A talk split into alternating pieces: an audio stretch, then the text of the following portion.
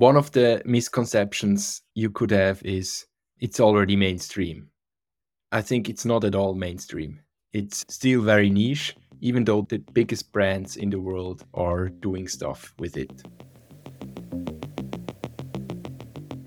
Hello and welcome to DeFire, your crypto storytelling podcast that's not afraid to tell it like it is. My name is Jonas, and today we are going on a bit of a digital adventure. I recently got to sit down with Marc Baumann. Now, Marc is an interesting guy. He used to be the head of marketing at Bitcoin Suisse, and these days he's out there in the wild helping companies navigate the weird and wonderful world of Web3, NFTs, and this thing they call the metaverse. Marc and I had a chat about his time at Bitcoin Suisse, what it takes for crypto to go mainstream, and where he sees this whole digital revolution heading. It's a conversation that's part tech, part marketing, and all kinds of fascinating. So, whether you are a crypto native or just someone who's curious about where all this internet money stuff is going, stick around, we've got a great show for you. So, get comfortable, Put those headphones on and let's jump into the digital deep end with Marc Baumann. But before we start, a quick word from our sponsor. Hey listeners, I'm happy to announce that I'm launching a brand new venture. I'm still looking for a good name, but it's basically podcasting as a service. If you have ever recorded a podcast, you know that it's a ton of work especially after you've done the fun part, which is the recording of the podcast, the real work begins. You need to make the sound good, edit the conversation, take out all these ums and ems, mix the podcast and master it, upload it to all the relevant channels and platforms. And that's not all. You also have to promote the episode, write show notes and the promo material, like those little videos for LinkedIn, Twitter, YouTube, or even TikTok. So, wouldn't it be amazing if there would be a team of experts doing all of this work for you so you can focus on what you're good at, having meaningful conversations with industry leaders? Well, that's exactly what you get when you partner with me. If that is something you and your company might be interested in, I would happily take you on as a client. It doesn't matter if you already have a podcast or if you want to launch one. This is a limited time offer, so don't hesitate to get in touch with me now to figure out the details. Send me an email to jonas at defire.money and we take it from there. That's jonas at defire.money. And now let's start the show. One thing I also wanted to ask you actually before we start yeah. Um, is what would this episode make a success for you from your perspective? What do you want out of this? It's a success if listeners who don't know a lot about crypto or a lot about Web3 afterwards know what those concepts or those things are about and that it's not all about those negative things that we heard recently in the news all the time and that they see the potential of it but also that they recognize the limitations that we currently have Mm-hmm. I'm not a guy who just uh, sings the crypto or Web3 gospel blindly or based on ideology. I think it's very important to take it back to reality and uh, see it in the eyes of a normal user. Yeah, no, and I, I definitely feel similar because I, I, sometimes feel really frustrated with the space and yeah. even thinking about quitting, you know, like. Mm-hmm if, you, if you're too long in here and sometimes you just think ah what, what the hell but today is not one of those days actually it was a very positive week and yeah. you also just posted something on linkedin and maybe let me quickly just introduce you and you can fill in the gaps and then we take it from there. So I'm talking to you, Marc Baumann. You've been the head of marketing at Bitcoin Suisse. You joined around 2018, right? So uh, kind of in the bear market, and Bitcoin Suisse is founded by this eccentric now billionaire Niklas Nikolajsen. How did you end up at Bitcoin Suisse? What was your intro to this space? My my intro was actually rather coincidental. So I've looked into blockchain, I've looked into crypto before. We even had a course at university on it. And I knew there's something interesting about it and there's some revolution in a way coming up, but I didn't yet fully understand the concept behind it. I just thought it was intriguing. And what it made it even more intriguing was when I met Niklas Nikolajsen and the CEO of Bitcoin Suisse at that time, Arthur Vayloyan. because I just felt there's a very special energy about those two people in their vision, in what, what their plans are, and also the opportunities that lie ahead in such a, an early and young dynamic field. I studied at University of St. Gallen, and sometimes I think when you went to St. Gallen, you're a bit narrow how you see the world afterwards. And that was for me a very welcoming, I would say, almost way out of the normal path that a typical HSG student would do. Yeah, and St. Gallen is like this very prestigious business school here in Switzerland. There's a lot of uh, you know stereotypes like the young rich Germans drive there with their Porsches from their daddy, etc. And it's a it's a great school. A lot of people go into consulting, go into banking, all that kind of stuff. And you were also there, but you always felt a little bit different in, in, that regard. Like when you looked around in the room, did you feel like the odd one out, or not necessarily? Uh, not, not necessarily, but I was always intrigued by doing things a little bit differently and doing things that have an unknown outcome. Mm-hmm. And that was such a thing because at the time in 2018, uh, for the people who started in crypto very, very early. So, as you may know, Bitcoin was conceived in 2008 9. And there are people who are in the space since then, like Niklas Nikolajsen was. Um, 2018 was was uh, not early at all, right? But mm-hmm. for yeah. us normal people, um, 2018 was quite early because no one knew about Bitcoin at that time in crypto and it was all still uh, very n- not mainstream. So that, that's interesting. So you, you actually landed in this company somehow, but you were not one of those early ideologists. You, you heard about it, and then somehow this opportunity presented itself. And yeah, Nikol- you mentioned also Niklas Nikolajsen because I met him quite early on and he is a really charismatic, very witty guy, tall, looks like a pirate, dresses, is very eccentric. Recently bought like a tank, you know, has lo- a lot of weird hobbies and interests like gold coins and old weapons and buying a fort. He also bought. Tell, tell us some stories about Niklas Nikolajsen and let's paint a picture of who is the founder of Bitcoin Suisse. Yeah, I mean, you're right. He's he's very eccentric. He's a very inspiring person when you know him, when you're a bit closer to him. And I think he was also the right person to build that company up. He built that up with two other young guys, Andre and Fabian. At that time, that was 2013, they were both studying at the University of St. Gallen as well. And during the evenings they would travel to Zug and and help Nicholas out in starting the business. And that was a really hard time. So for the first four years of the Bitcoin Suisse company, from 2013 to about 2017, when the first bull run started and the, the topic became a bit more public, that was a hard time. And it needed a person like Niklas Nikolajsen who had a, a very clear vision, uh, of that technology, who had a very deep understanding of the technology. Initially, he, he's a programmer, he studied uh, IT, but he also had a very clear understanding from an economic perspective, from a political perspective. And that's actually also what makes that space so interesting and the technology so interesting. Bitcoin and crypto is not only a technology, it's it's much more what could you actually do on Bitcoin Suisse? Bitcoin Suisse is a broker. It's not an exchange. What what exactly? Who are the, the customers of Bitcoin Suisse? I've never became a customer, and I was also early in the game.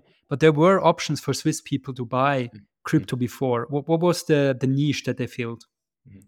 So Bitcoin Suisse started as a broker, which means that um, people would call Nicholas up. Uh, at that time, they only had a, uh, their personal cell phones and they wanted to trade Bitcoin. They wanted to buy Bitcoin. At that time, there was only Bitcoin, nothing else. And uh, they facilitated those trades because they had the connections to the first exchanges. They knew their way around within the ecosystem. And that was really the, the start of the business. And actually, that's also quite a funny story. Even before that, uh, Nicholas worked at Credit Suisse as a computer programmer. now gone, yeah. yeah, now, Crazy. now gone. And Uh-huh. he, he he wanted to start the project Bitcoin Suisse internally at Credit Suisse, and and they they weren't a big fan of that, so he quit that job and just did it on his own. And that's actually also where the name Bitcoin Suisse comes from. It's initially an adaptation of Credit Suisse. So that was the first the start of the business, selling, buying Bitcoin for friends, basically. Okay. And, and that continued and continued for the first years, and the business got a little bit bigger. When you look at the first websites, that looked very, very mundane. It, it's basically like uh, a website of the 90s uh, when you compare it to websites today. So that that's the gap that's between now and then. And then they started just adding services, always based on client demand. So suddenly those people needed a, a place to store their crypto.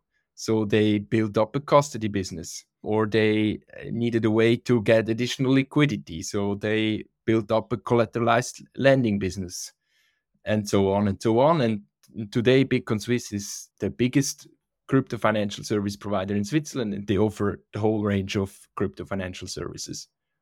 But it it also serves um, people abroad, right? It's not just Swiss people because Swiss market is tiny. I mean, we have like around eight million people now living in Switzerland, and yeah, not not all of them are obviously in crypto yet. Tell us a bit. Yes. Of, did, did you have like uh, clients that were a little bit out of the ordinary, or that that you're allowed to talk about?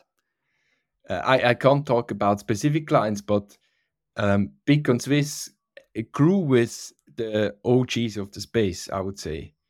Um, and when you talk about international clients, uh, that's also an interesting fact that Nicholas is is Danish. So he came here from Denmark, and that's why the company Swiss still has a business unit in Denmark even today, and they had a lot of Danish clients at the beginning as well. Mhm. And those clients, they were very early in the space. This was all quite a small community.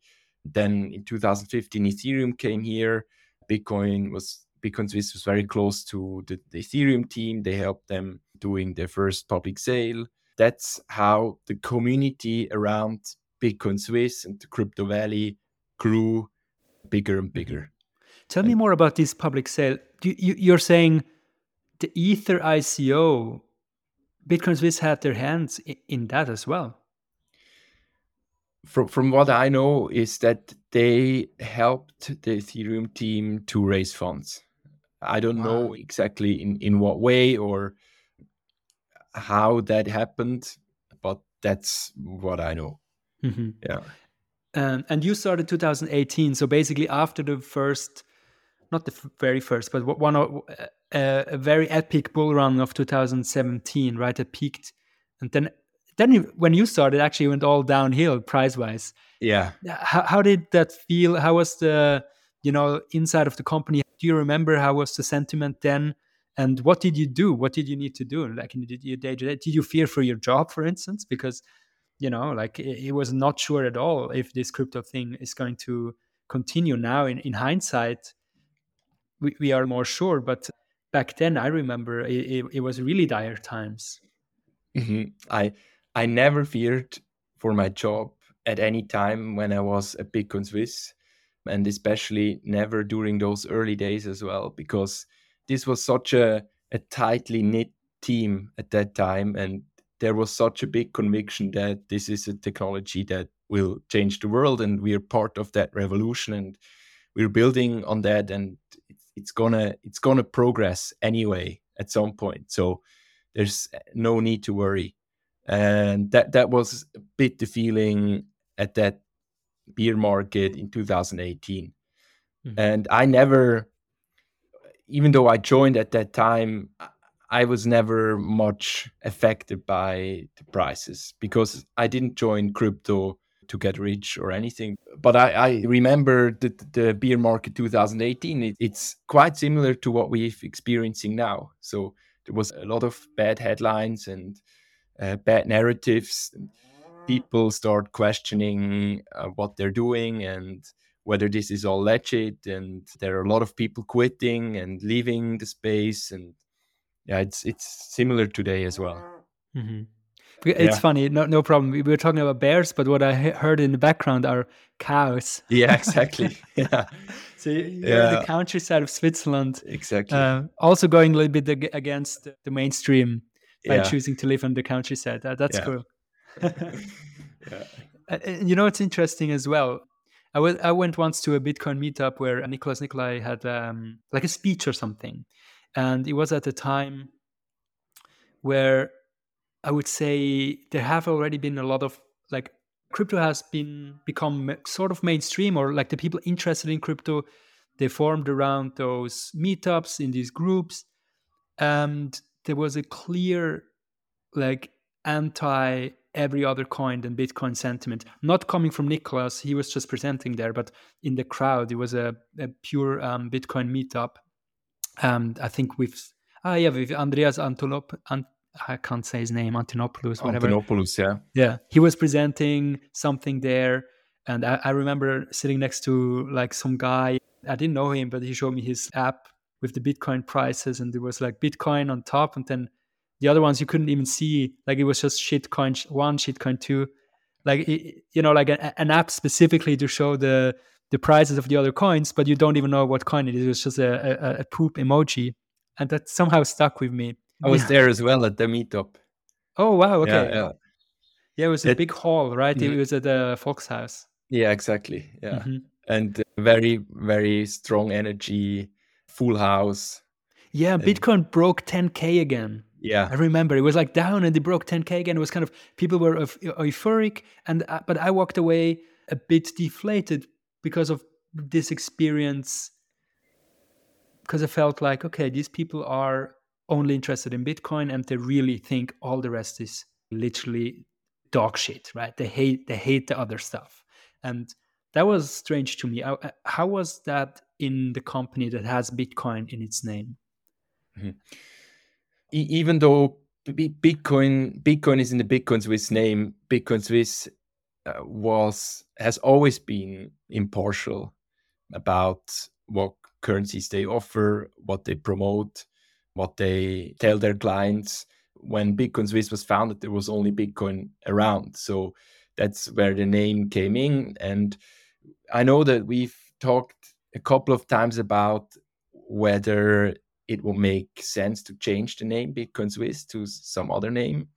And then we thought, no, Bitcoin Suisse is such a strong brand uh, that we would only lose with that. And in a way, Bitcoin is not only a currency, it's also a concept, a larger concept, an idea, a, a, a philosophy, a fundament, a basis on which everything in this space is based upon.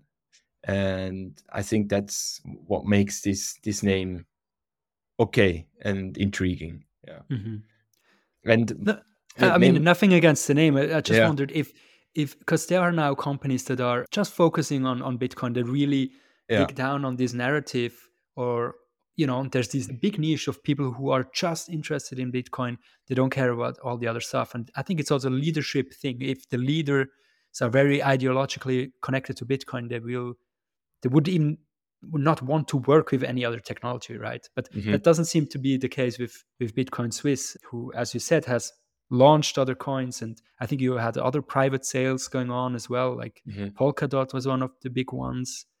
Tezos i think you also helped to get off the ground right Omiza just, and, uh, yeah. yeah. All, all kinds of cool stuff. Yes something else regarding bitcoin only. I mean at that time there wasn't a lot of other stuff around. I mean you had ethereum coming up. You didn't have defi. Uh, you didn't have NFTs, and those two things they are now uh, increasingly big sub sub parts of the of the whole ecosystem. Mm-hmm. Um, so I think it's it, it was natural at that time that Bitcoin was kind of at the forefront of the discussions, and now I think yeah, it's it's just part of of the whole ecosystem. Definitely. And now, well, before we switch to your new project, yeah. I actually have one more question concerning marketing because I used to be a marketer as well, and I wonder what how our jobs might have been different because you've been the head of marketing or you became the head of marketing of Bitcoin Suisse.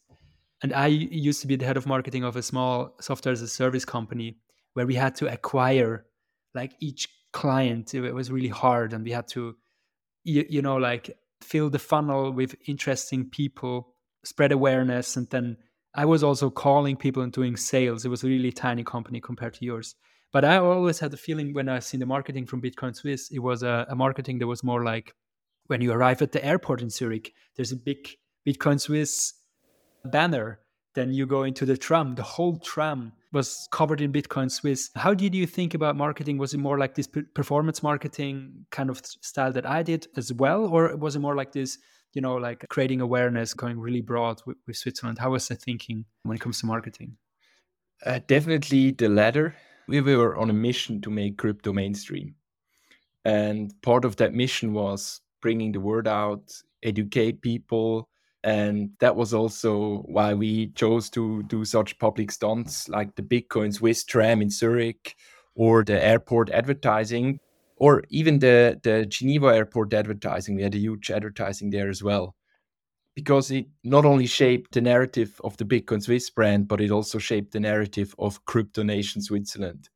And that narrative of Crypto Nation Switzerland initially came up through the former Federal Council Mm-hmm. Uh, uh, damn. I forgot his name as well. I know who you're talking about, but it was, it was not yeah. Ueli Maurer. It was no, the other no, guy. No. It was it was the FDP guy, right? Yeah, yeah. So the the Crypto Nation Switzerland narrative was initially coined by Johann Schneider-Ammann. He was federal counsel at the time, and he held a speech, I think, at Crypto Finance Conference in Davos. That was in 2018 or 19 and then he, he used the term crypto nation Switzerland.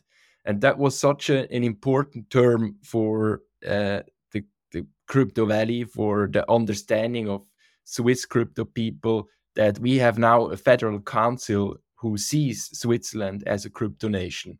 And that uh, got picked up. And we, as Bitcoin Suisse, we wanted to drive that narrative as well because we were at the forefront of that revolution here in Switzerland, and we wanted to brand Switzerland as well with that.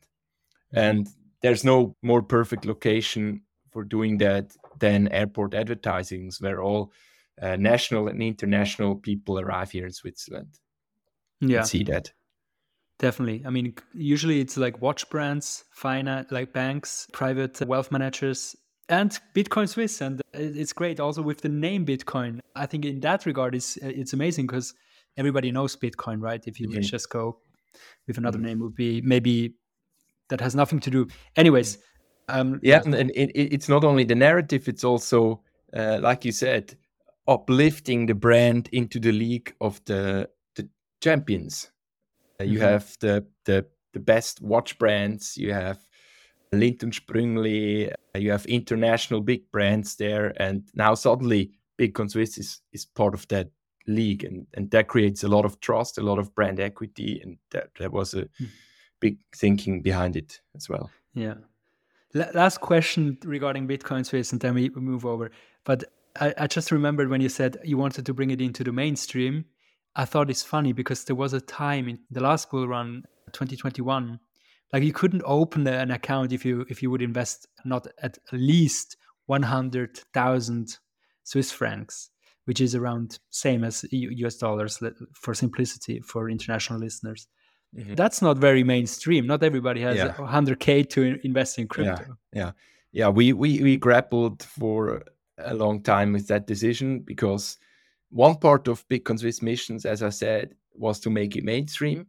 but the other part was or has always been to serve its clients with the best possible service and handholding clients and really establish a personal relationship and have a phone number where you can call your client advisor at all times and ask questions. And that's something that was unheard of in the crypto industry because usually you go to those uh, big exchanges and there you had zero customer or client support. And we wanted to combine those two things.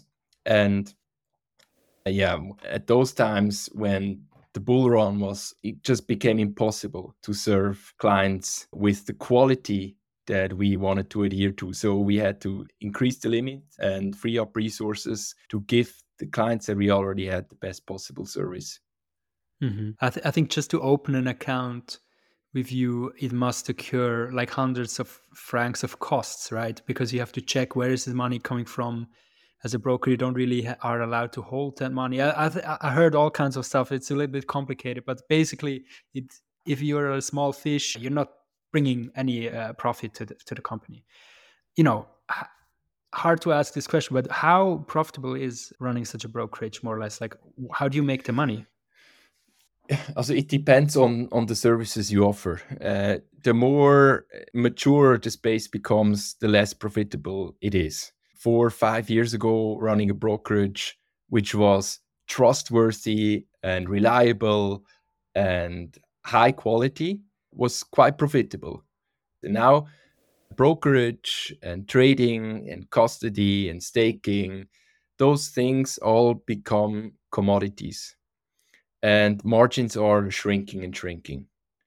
Uh, so it becomes harder to differentiate yourself. What you see now is that you have a lot of specialized players who only focus on one of those core services, scale it, and optimize their profitability. And that's what Bitcoin Suisse and other like all in one service providers need to think about. How do they differentiate themselves and how do they create the value with an all-in-one package compared to those specialized service mm-hmm. providers? Mm-hmm. and now you're not there anymore. Enough bitcoin suisse. You're doing your own thing. The dematerialized.xyz is the substack. Uh, and i love that wording by the way. You say on Dematerialized, I'm publishing obsessively curated field notes and actionable insights on crypto and Web3 and I love that word obsessively curated. T- tell us more about your new venture. What, what are you doing there? So, Dematerialized is a blog where I publish my research, my notes, what I see in the space. It actually started unintentionally. I just started uh, reading a lot of what's happening, and I recognized if you're not very deep in the space, you have a very hard time discerning important from not important. And so I started creating a log where I, I log all those things what, that I've read. And it just started being a filter because I've been in the space for several years. I know a bit what's going on. And that's how the idea Dematerialized uh, came along. That's uh, as a side gig that I'm doing at the moment. I just think it's super interesting what happens in the space. It's still a roller coaster every week. I don't know anything except maybe now AI that uh, offers so much different things all the time and headlines and developments and interesting stuff like crypto and web3 so okay, this is a side project what, what is your main thing at the moment the main thing is 51 ventures that's a company that I used to advise brands and crypto projects mainly on Web3 topics, NFT applications, and things like this. Yeah.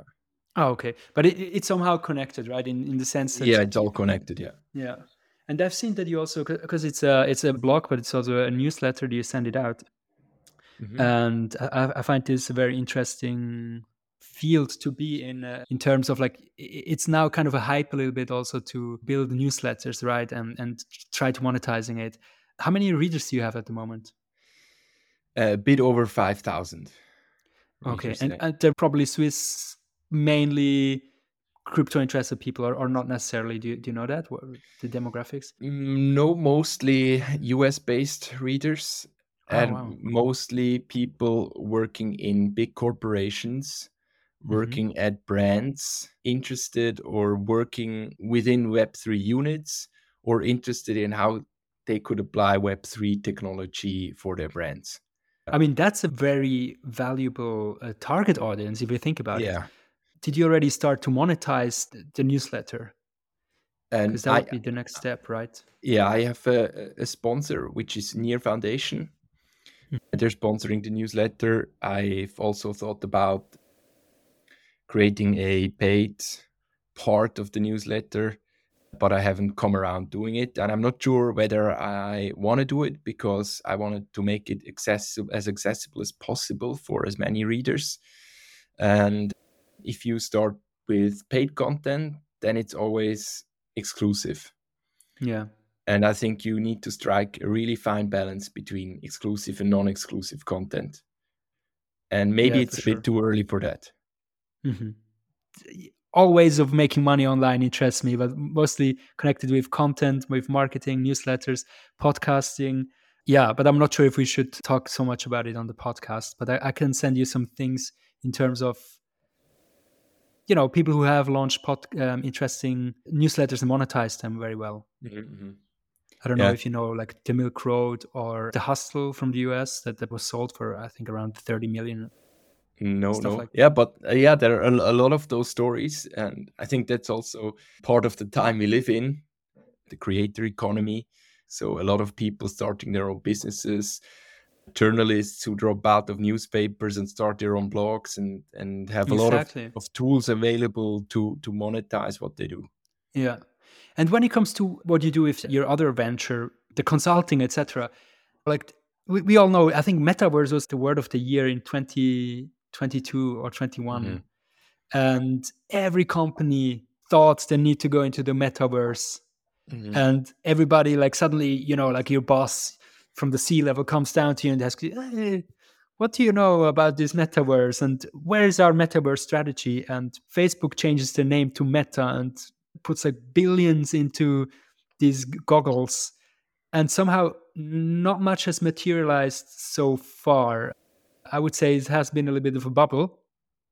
How do you, because your consulting is going a little bit into metaverse as well, right? Web3 metaverse.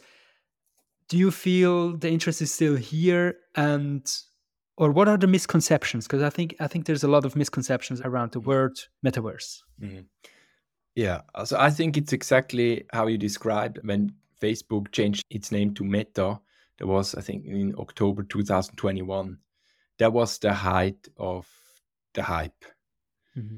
that was the the metaverse bubble and um, it, of course it bursted a bit since then um, but I would say brands are definitely still interested, and uh, there's a lot of interest from brands.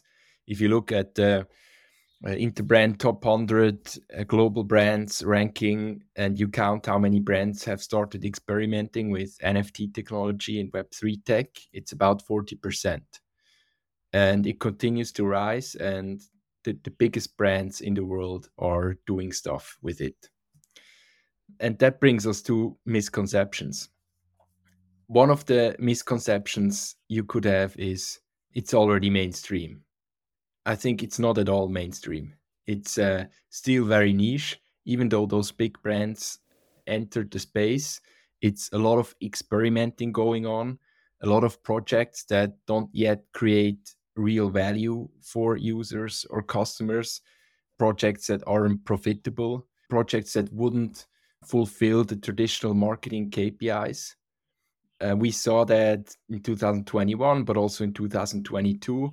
And now, with the, uh, I would say, a more damped economic macro environment, brands also start to look at profitability. And it becomes harder to do such projects. And suddenly they need to prove to the management team that whatever they're doing here with those Web3 things actually creates value and creates profit for the company.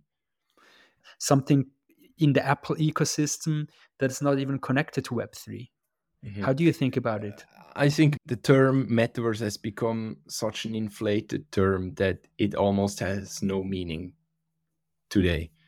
When I tell you about metaverse, you probably have a completely different understanding than someone else, and it's just used in various different contexts sometimes from centralized companies like Facebook, sometimes in the context of crypto and Web3. But if I had to give you a definition, what I always use is it's an immersive, social, and interoperable, that's also very important, persistent virtual environment. And that could be literally anything. yeah. Uh, but I, I, I, think okay. why it's it's so often used in the context of Web three is because the, the big narrative is there are ever more people spending time in virtual worlds. And we've seen that with our generation. We were the generation of social media, generation of mobile phones. We started spending hours a day on mobile phones. And now the next generation is not only spending time on mobile phones, but they're spending time in those virtual worlds like Roblox and Sandbox and uh, Minecraft. And now, if you connect that with Web3, part of the value proposition of Web3 is that you can own digital goods, digital assets, NFTs, clothes, whatever then this becomes a very intriguing value proposition because now you have an immersive digital world where you can own stuff. You can build your identity with what you own. Mm-hmm. And I think that's where the connection lies between Web3 and, and the metaverse. Yeah, yeah. What, what I've seen and also experienced myself is something quite weird when it comes to NFTs, right? I mean, we all remember when NFTs came up, and the first reaction was, ah, but you can right click and save the NFT. Obviously, you can do that. You can, the digital file or the pleasure of consuming this image is for everyone. But to own it is basically only a bragging right. And it, I, you know, like I want to own some NFTs. Some NFTs have somehow triggered something in me. Wouldn't it be cool to own a Fidenza? Like I, I like Art Blocks. Wouldn't it be cool to own a, a CryptoPunk? Just for the bragging rights. I mean, I can download all the 10,000 CryptoPunks, of course, and have them on my hard drive, but that's not the point.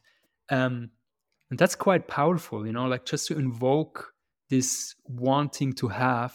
And I think some brands may have a bigger chance to do that than others. What mm-hmm. brands do you see doing a great job with that? Mm-hmm yeah wanting to have and expressing your identity with it mm-hmm. i mean that's that's been part of the the consumer goods market forever and hopefully that thing also has some kind of utility then it would be the perfect product you know and and i think brands who jumped on that very early are luxury brands because they live from people possessing their stuff and building their identity with that. Mm-hmm. And they recognize that this suddenly becomes possible now in the digital space. What I think is still lacking, though, is some kind of utility. So let's do an example. If you buy a, a Gucci sneaker as a virtual good, as an NFT, what can you do with it? Where can you present it? Where can you wear it? And that's why I said interoperability is so important because a, a metaverse without interoperability doesn't allow you to port those assets across worlds. That means they lose a lot of value. So that's that's very important, yeah. And um, you know, now looking at you, you're sitting in this beautiful farmhouse connected to the earth. You like cycling. We've talked about that before the recording what are what is your interest in this kind of luxury space or, or, or, what do you want to own what kind of nfts are invoking your desire for for luxury because it seems like we both are maybe not the right target group or are yeah. we yeah I, I wouldn't say it's i'm definitely not interested in luxury goods and i also wouldn't say that this is only something for luxury goods. I think mm-hmm. that it's an obvious case for them but i think it's something extremely interesting for every brand. Because whether you buy a Gucci bag for several hundred dollars virtually or you buy Nike sneakers for $50 virtually, the, the concept and the logic behind it is still the same. And, and what I find so intriguing, but by the way, if you ask what NFT I have, I'm, for example, part of the, the um, Bitcoin punks but maybe we can talk later about that. What, what, what, what, are, what are the Bitcoin punks? Is it the original project? Yeah, it's an original project. It's it was one of the first Ordinal collections that were minted or inscribed. Ah, it's the CryptoPunks on Ordinals, basically. Yeah, exactly. Yeah. Like the whole collection, one the, to one. The whole collection, yeah. Okay. Yeah. So you own you own a CryptoPunk, but it's a original punk. Yeah, yeah. price wise, probably a huge difference. Huge difference, yeah. Much yeah. cheaper. Yeah. Okay. Yeah, but the, uh, what I wanted to say was why, why it's so intriguing is because I think every consumer brand has now this possibility to create virtual scarcity and virtual ownership that unlocks so many different use cases for them to engage their their customers and work together in new ways and even change the model how they create value. It's it's very exciting i think. And which company does the best job right now? If people are listening and think hey i want to check this out for myself where do you point them to? Who, who is killing it in this game right now? I would point people to nike they're doing an extremely good job. They've been in the space for several years. And so far, I think they're the closest to crack Web3 tech supported mass adoption. They're not there yet, but I think they're very close. They've been early in the space. They started understanding the space. They partnered, for example, with RTFKT, that was a virtual sneaker designer company and very close knit community in the in the Web3 space already. Nike partnered with them, learned with them, co-created products with them. And now they have a much bigger vision. They basically want to build or connect everything they do, virtual and physical, and build a platform where users can experience everything that Nike does digitally.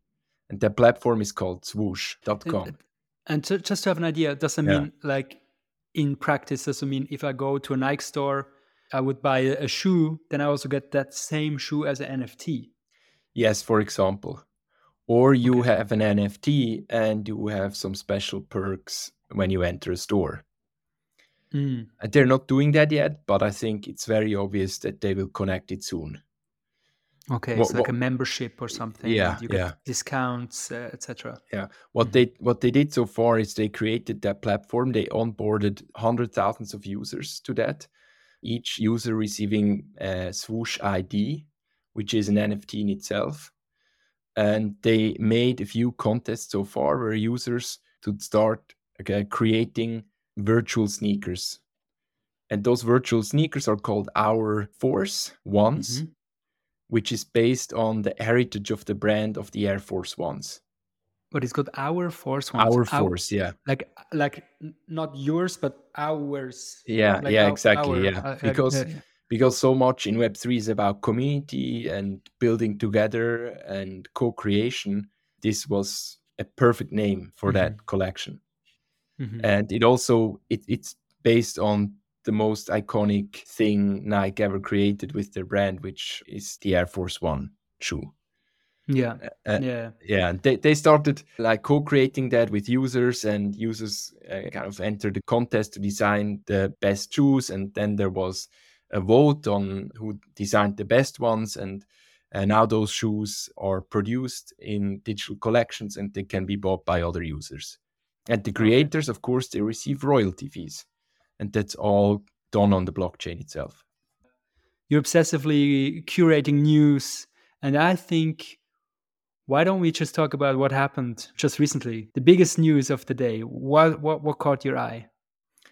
As the biggest news of this week, and I would even say of the last couple of months, and maybe even this year, was the Ripple case that was finally ruled by a judge that Ripple, which was or is a company who started the Ripple currency, um, XRP. Hmm. XRP, exactly. And they got accused by the SEC that XRP is a security and that they conducted an unregistered security sale. And that case was going on for the last three years. And mm-hmm. it was like a Damocles sword looming over the whole industry because that's a landmark decision how cryptocurrencies in the future could be classified.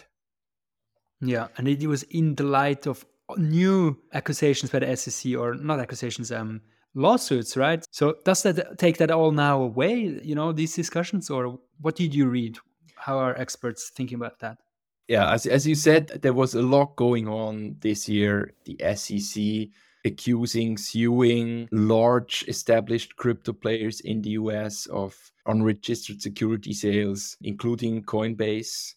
And before the Ripple case came out, it, it almost looked like crypto will not have a good future in the US.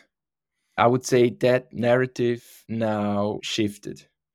It's not all black and white in this case. Um, I think there are very important details and nuances that you need to consider, but all in all, this is positive news. It shifts the narrative back again that crypto could have a future in the US. Mm-hmm. It's affecting the whole space because it's not only crypto finance, there are also a lot of brands in the US who build Web3, and, and, and that's just a very positive sign overall.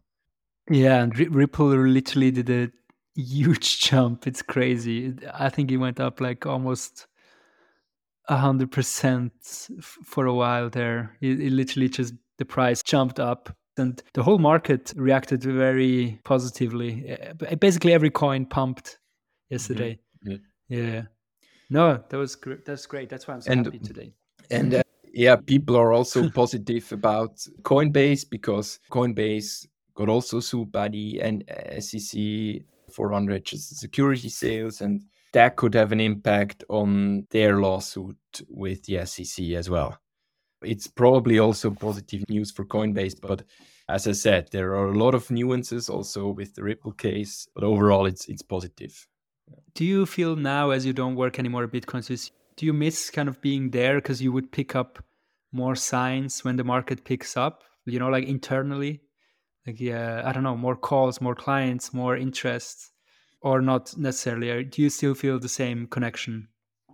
I still feel the same connection. I would say even a more closer connection now because I have a bit more time to actually read stuff and I've set myself a good like list of sources where I get the most important information. And additionally, I would say I even have a less biased perspective less uh, biased less yeah. biased because when you're working inside such a company you usually have the rosy glasses on mm-hmm. and now i often see stuff and assess it from a person that doesn't like a normal normal person who doesn't read or care about crypto all day and but I, you read and care about crypto all day. Yeah yeah. And also the sources that you that you go to they're probably all pro i mean only pro crypto is talking about crypto unless it goes to the mainstream media and then there's nothing new to learn for you. Mm-hmm. right? Yeah yeah. Yeah that's that's true yeah. But uh, I, I would say I've, i definitely became a bit more critical on mainstream adoption and what it needs and what's still missing and all that yeah let's say cautiously optimistic. Yeah, yeah. okay, yeah. that's how I feel too. And yeah. also re- realistic. Yeah. I mean, co- coming back to, to the NFT Web three adoption topic with brands, it's super cool that there are so many brands experimenting with that. But we also have to be realistic and see what's missing. And what's missing is mm-hmm. a clear utility and the UX. I mean, it's still way too complicated it involves too many steps. It needs too much education mm-hmm. to onboard the mainstream user. And I think we just have to be realistic about that and work towards making it better, simpler, yeah, yeah, more useful. And this reminds me also of a lot of crypto still happening on desktop, but kids they don't even know. Like I have I have a lot of uh, friends who are teachers, and they tell me kids don't even know like simplest things on computers anymore. Like they're on their phone. The phone is their entry into the world. And that's real mainstream right? Kids yeah. kids are on tiktok. They know probably less than we did in the same age about computers. If you grew up in this kind of curated environment of a phone or of an ipad you you understand even less like even where where a file is saved or mm-hmm. how how all this stuff works. So i think there the real mainstream is still far away. Of course there are a lot of kids that know much more than we did also but they're kind of nerds or the uh, gamers. I, I, don't mean that in a bad way. I, I mean in a good way but this, this, it's a niche right? It's not the main mainstream. Mm-hmm. Well, what do you think are the, the biggest adoption hurdles for crypto and Web3? The biggest hurdles, I, I think, also it's UX. Uh, it's use cases that are penetrating your day to day. For instance, mm-hmm. I think crypto has a lot of use cases already with uh, a store of value, right? Like Bitcoin. I think NFTs, etc., have a use case in terms of you can trade it, you can speculate. It's kind of like the biggest casino in the world. That's already a use case. If you look at uh, Las Vegas, how many billions worth is Las Vegas? That's also a real use case. Then the adoption will only come if we have a phone if Apple or a big company will bring it to their native to the phone. I think the phone is uh, the the key. Mm-hmm. Yeah, yeah. Apps, you know, a, a, a, killer app on the phone. That would be that would be adoption for me. Yeah. Okay. yeah. But we'll see. I mean, I'm, I'm quite happy also if it stays niche as long as we are free to play with it. I I actually think we're on the verge of making at least NFTs mainstream with brands now experimenting but still targeting a niche Web3 audience. Some of them are on the cusp of now integrating Web3 tech without actually mentioning it and pushing it to their whole customer base. When this happens successfully, then we reach mainstream.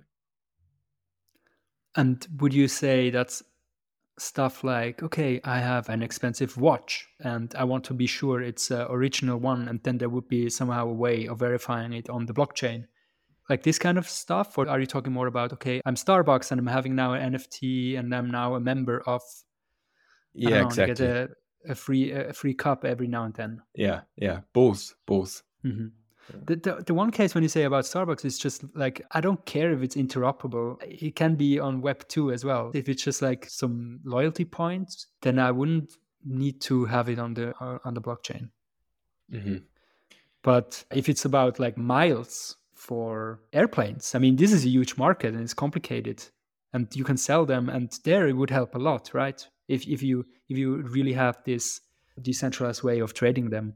Mm-hmm yeah you also you you could transfer them you you could trade them trade them monetize them and hopefully you also get utility beyond just the monetary value the casino is making money could be use case an incentive for people to uh, engage with it so value mm-hmm. doesn't necessarily need to be monetary value it could also be utility within a brand ecosystem that you really care about or that gives you access to unique experiences that you couldn't have before or gives you a certain status within a community or things like this mm-hmm.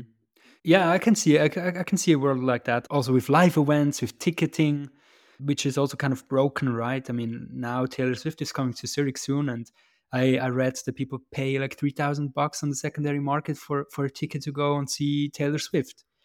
And if Taylor Swift would have a community of loyal fans who have proven that they listened so and so many hours and they have gained over the lifetime this kind of token of being a super fan, and then they could log into a website and prove that and get the tickets earlier than everybody else for the normal price, that would be something super valuable. Mm-hmm. But what happens then? Then people will start to sell these tokens to somebody else if it's not soul bound, which is a new interesting idea as well.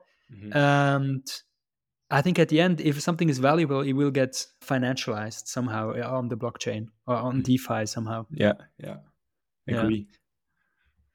Cool. Marc, where should people find you? What should people do? Guide them to your Substack or uh, Twitter, whatever you want. Uh, yeah, you can find me on dematerialized.xyz. I, I, will post it in the show yeah, notes because yeah. it's uh, written a bit funky. It's not straightforward. So yeah, some, it's dematerialized, so there are some letters missing. Ah, okay, I see. but thank you so much for coming on the show. Yeah, thank you very much. If you are still listening, chances are that you liked this episode. DeFire is not just me, it's also you, the listener. And each day there are more listeners joining, and together we can spread the word about DeFire by giving it 5 stars on Apple Podcasts or wherever you are listening. Send this episode to a friend who might be interested. Check out the website, visit defire.money and click on subscribe to get the new episode and in the future also blog posts directly into your inbox. Also make sure to follow me on Twitter at DeFireMoney. All of this helps so we can continue to produce more episodes more frequently and get the most interesting guests that you deserve. Good night and see you soon.